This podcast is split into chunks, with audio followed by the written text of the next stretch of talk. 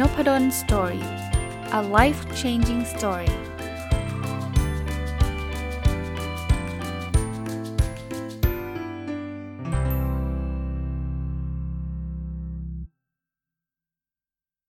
สวัสดีครับ ยินดีต้อนรับเข้าสู่น p ด d o สตอรี่พอดแคสต์นะครับ ถ้าฟังตรงวันก็น่าจะเป็นเช้าวันจันทร์นะวันนี้ก็ไม่ได้เอาหนังสือมารีวิว แล้วก็ไม่ได้เอาบทความในหนังสือเล่มใดมารีวิวนะครับ แต่ว่า ต้องบอกว่ามาจากท่านหนึ่งนะครับ ที่ท่านติดตามฟังนพดลสตอรี่นะครับแล้ววันก่อนท่านไปเห็นโพสต์ที่ผมเขียนตอบท่านอาจารย์นัทบุตรเผ่าทวี เรื่องหนึ่ง แล้วท่านก็บอกหาไม่เจอแล้วมันอยู่ที่ไหนไม่รู้ อาจารย์อยากให้อาจารย์เอาเรื่องนี้มาเล่าให้ฟังในพอดแคสต์หน่อยได้ไหมนะครับ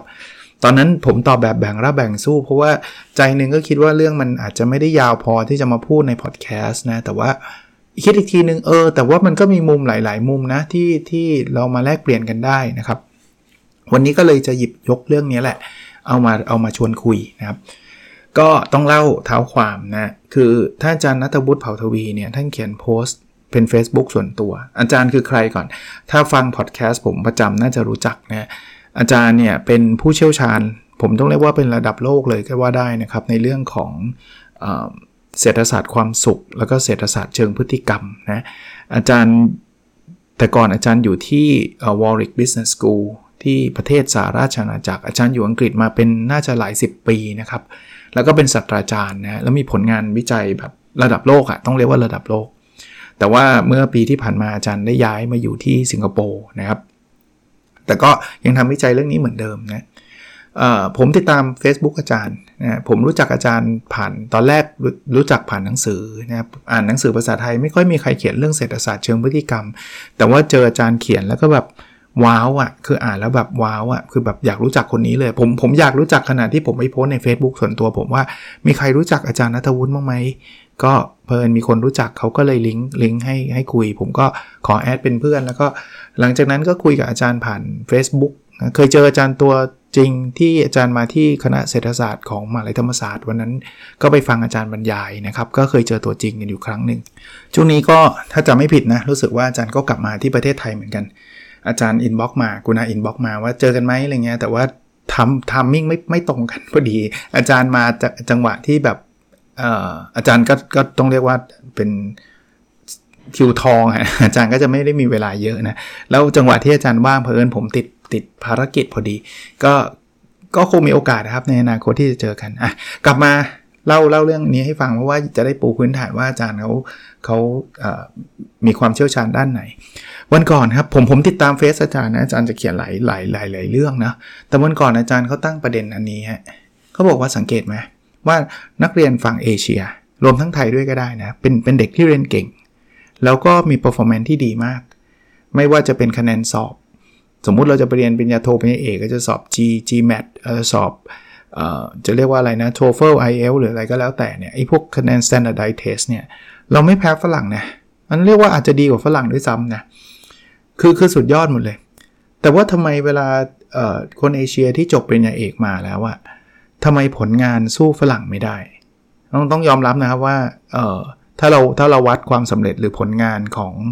ของอาจารย์ระดับโลกเนี่ยลองลองนึกภาพก็ได้ครับว่าในแต่ละฟิลคนได้โนเบลไพรส์หรือหรือใครต่อใครเนี่ยนะต้องเรียกว่าเอียงไปทางฝั่งตะวันตกมากกว่าฝั่งตะวันออก ไม่ใช่ว่าคนคนเอเชียไม่มีนะครับ เดี๋ยวท่านจะเข้าใจผิดว่าเฮ้ยมันก็มีนะอาจารย์เอเชียได้โนเบลไพรส์ก็มีใช่มี แต่ว่าถ้านับจำนวนกันแล้วอะเราก็ต้องบอกว่า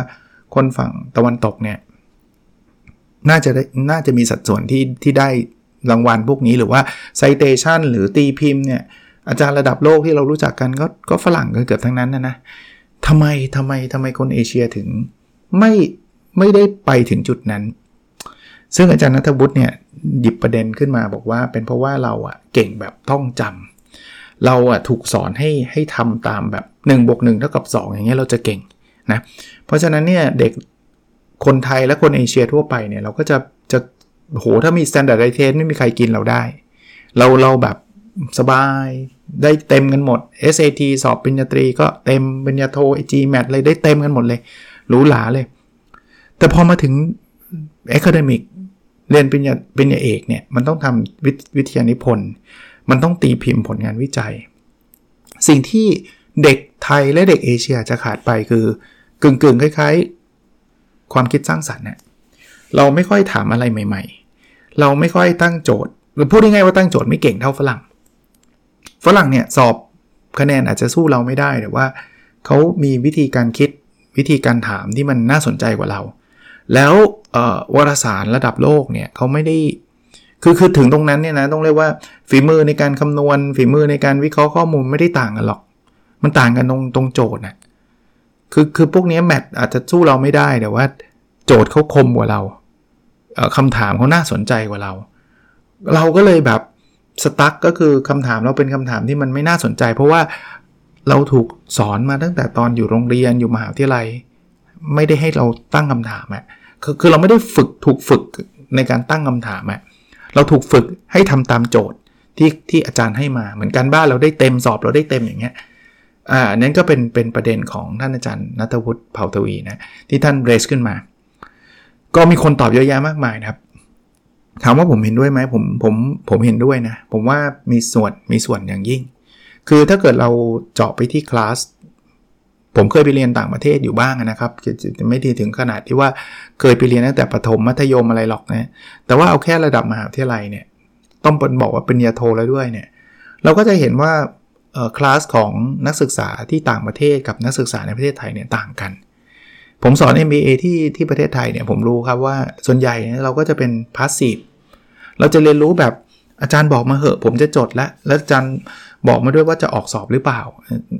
ไม่ได้บอกว่าทุกคนเป็นแบบนี้ แต่ว่าส่วนใหญ่จะเป็นแบบนี้ก็คือนั่งฟังเงียบๆเป็นยตีก็เหมือนกันครับ อาจารย์บอกมาเหอะ ให้ทำอะไรบอกมาเดี๋ยวทำได้เดี๋ยวทำได้จริงนะทำได้ดีด้วยนะทำได้ดีด้วย แต่ตอนผมไปเรียนปริญญาโท ทั้งไปเรียนเคยไปเรียนแบบ full time ที่ อันนั้นวิศวะเคมีนะ แต่ว่าที่ที่เห็นชัดคือคือไปเรียนแบบ exchange student ตอนไปอยู่ที่วิสซอนซินที่แมดิสันไปเรียนเป็นนักศึกษาแลกเปลี่ยนระดับปริญญาโท MBA เนี่ย เห็นเลย คือคือฝรั่งนี่แทบจะไม่ค่อยได้ฟังครูสักเท่าไหร่เนี่ยแล้วครูก็ไม่ค่อยได้สอนแบบ 1 2 3 4 5จำไปไม่ใช่ ครูจะหยิบเคสขึ้นมาแล้วก็ถาม แล้วก็ฝรั่งแย่งกันตอบเลยเอเชียเนี่ย ถ้าเกิดไม่มีคะแนน participation ก็อย่าหวังว่าจะยกมือ แต่ว่าบางบางบางที่อาจารย์เขารู้ไงว่าเอเชียไม่ค่อยยกเขาก็เลยมีคะแนนให้เอเชียก็บ้าคะแนนหน่อยก็จะจะจะยก แต่ว่าก็ก็ performance ในเรื่องของการปฏิสิเ t e เราก็สู้เขาไม่ได้ นึกไม่ทันด้วยอะไรด้วยนะ แต่ว่าส่วนหนึ่งเนี่ยผมคิดว่าการเรียนการสอนเรามันถูก treat มาแบบนั้นเพราะนั้นเราชินที่จะมีโจทย์ ถ้าสมมุติว่าการเขียนเปเปอร์เนี่ยมันไม่ต้องตั้งโจทย์เองนะมันเป็นมันเป็นแบบนี้นะ อันนี้ผมแค่สมมุตินะว่า เจอเน่านี้บอกว่าเอ่อทำไมถึงเกิดสิ่งนี้เกิดขึ้น ให้โจทย์ไป แล้วให้เรามานั่งหาคำตอบ ผมว่าเพอๆนะ เราอาจจะได้ตีพิมพ์มากกว่าฝรั่ง เพราะว่ามันมีกรอบมันมีโจทย์ให้แล้วเราไปแก้เนี่ยฝรั่งอาจจะคิดไม่ออกนะ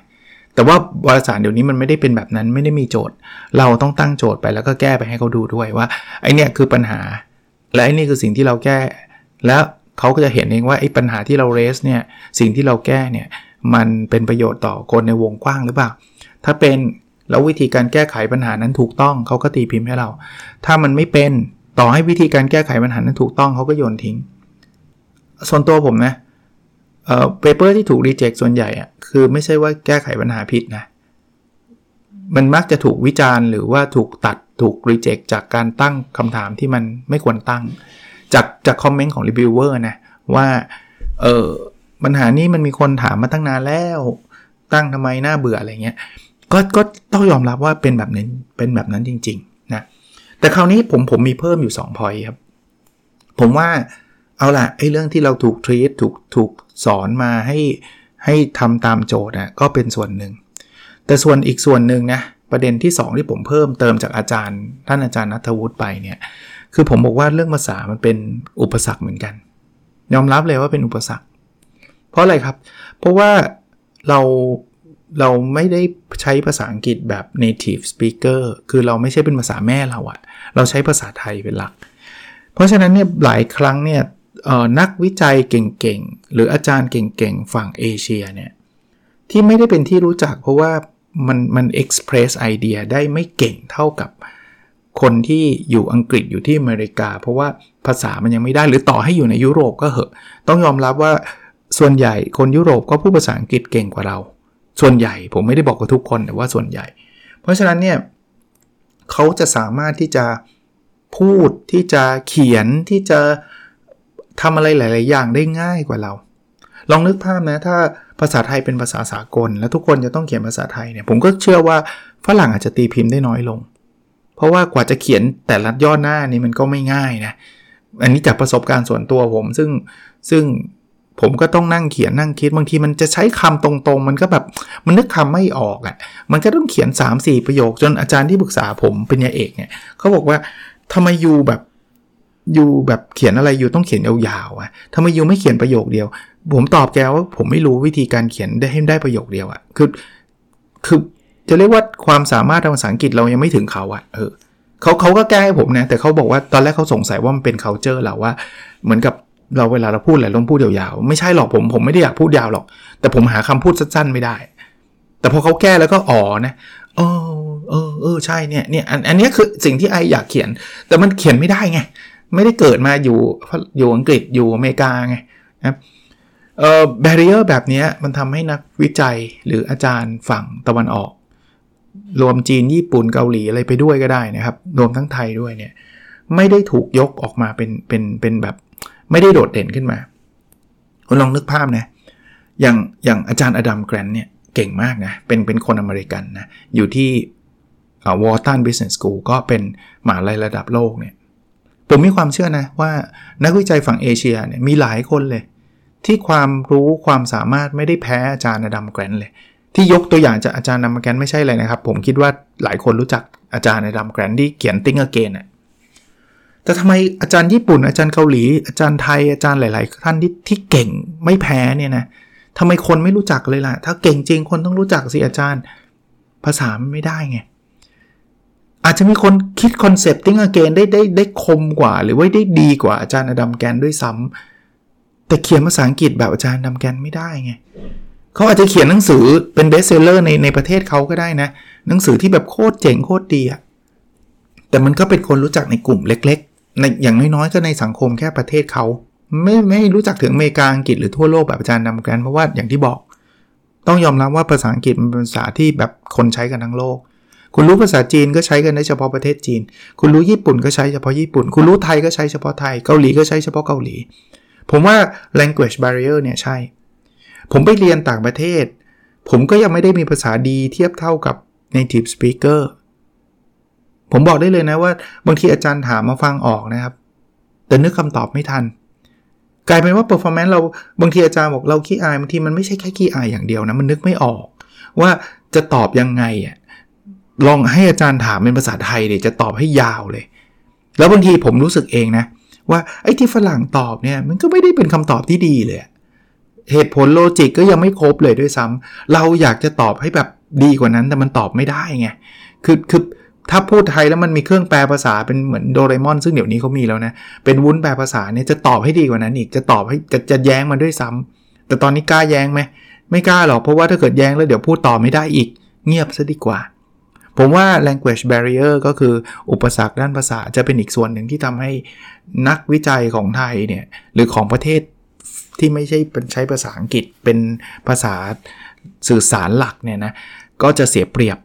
เขียนก็ไม่ได้ไม่ได้เก่งแบบเขาเนาะก็อ่านแล้วก็แบบบางทีอ่านแล้วงุนหิดเนี่ยอ่านแล้วแบบเอออะไรวะทำไมเขียนแบบนี้นะเอ่อ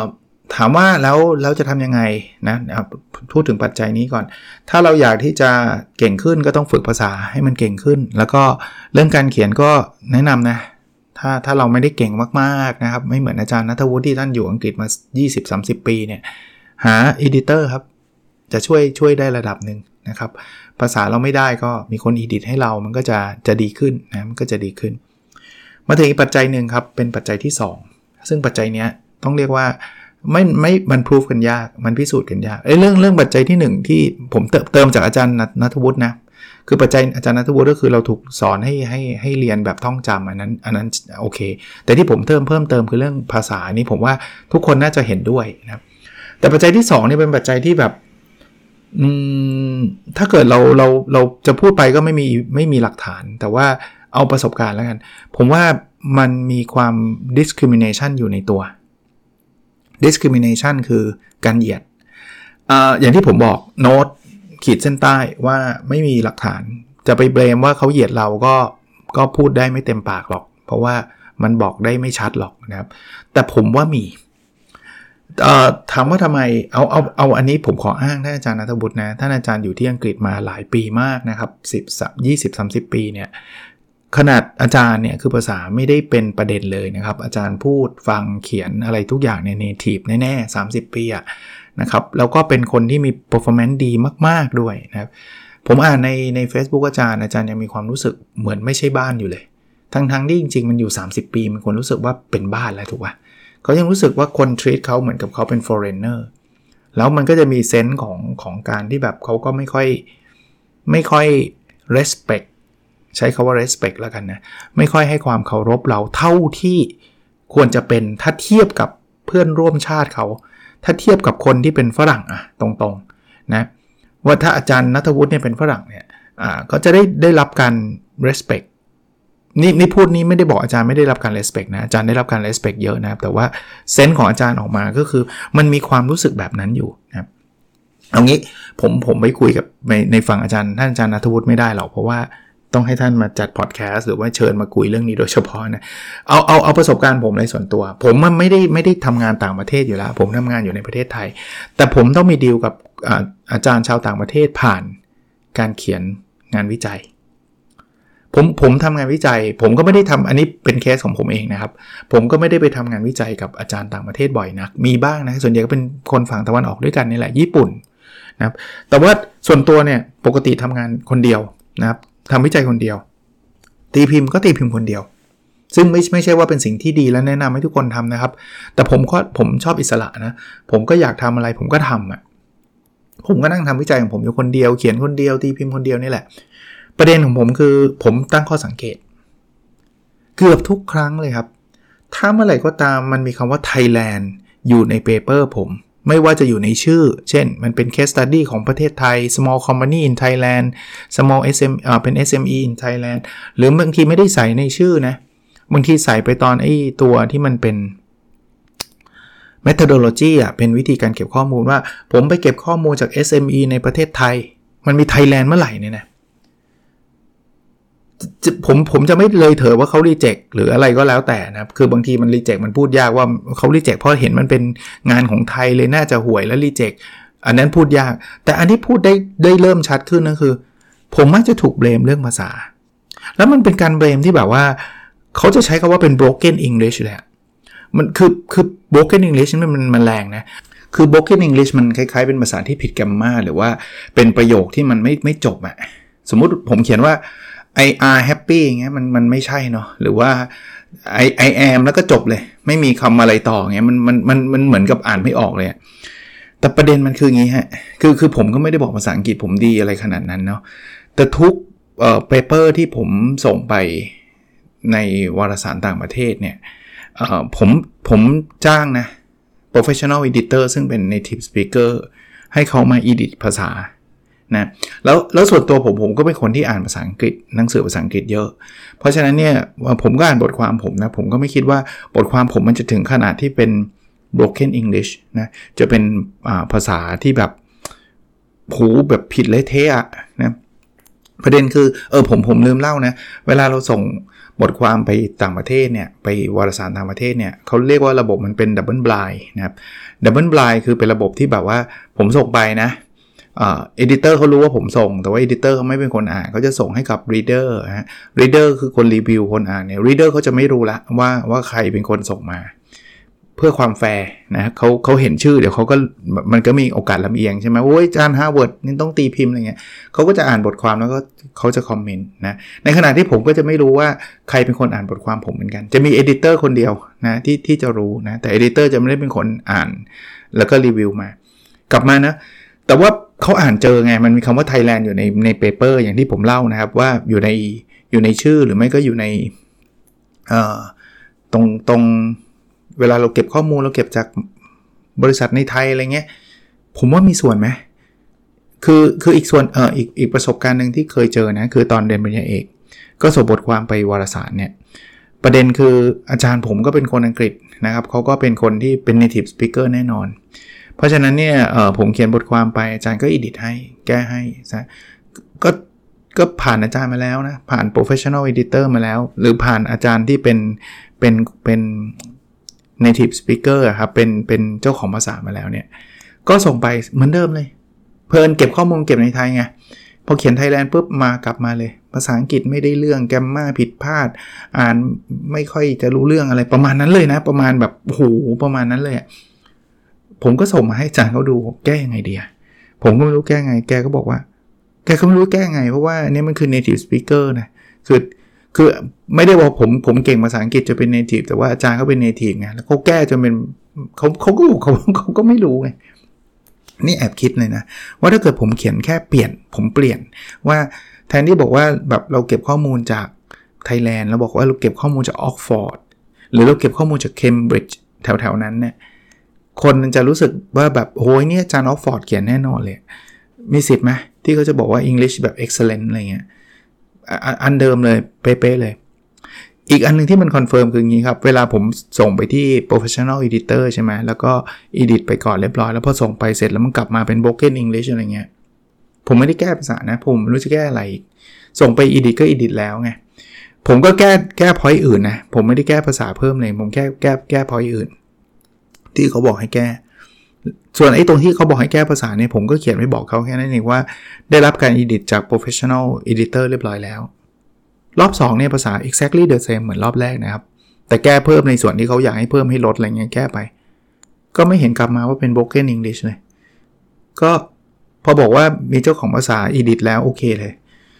เออ point เนี้ยมันอาจจะเป็น point ที่ผมผมอยากจะเพิ่มเติมว่าบางทีเนี่ยมันมีความ discriminate อยู่บ้างนะเพราะคืออย่างที่บอกผมไม่สามารถ blame หรือว่าไม่สามารถมี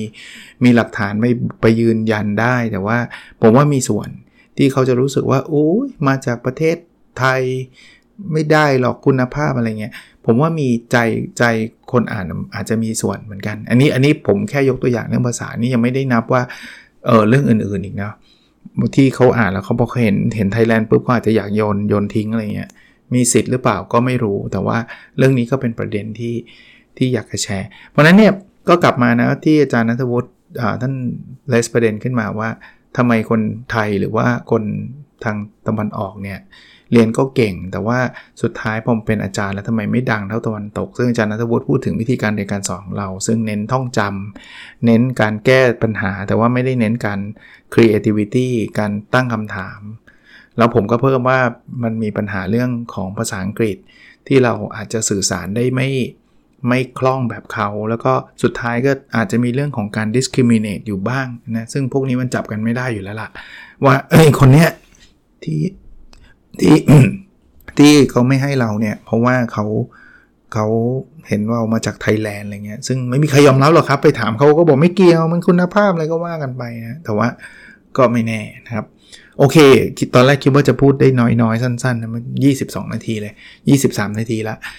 ก็หวังว่าจะเป็นประโยชน์นะครับ โอเคครับ แล้วเราพบกันในสดถัดไปนะครับ สวัสดีครับ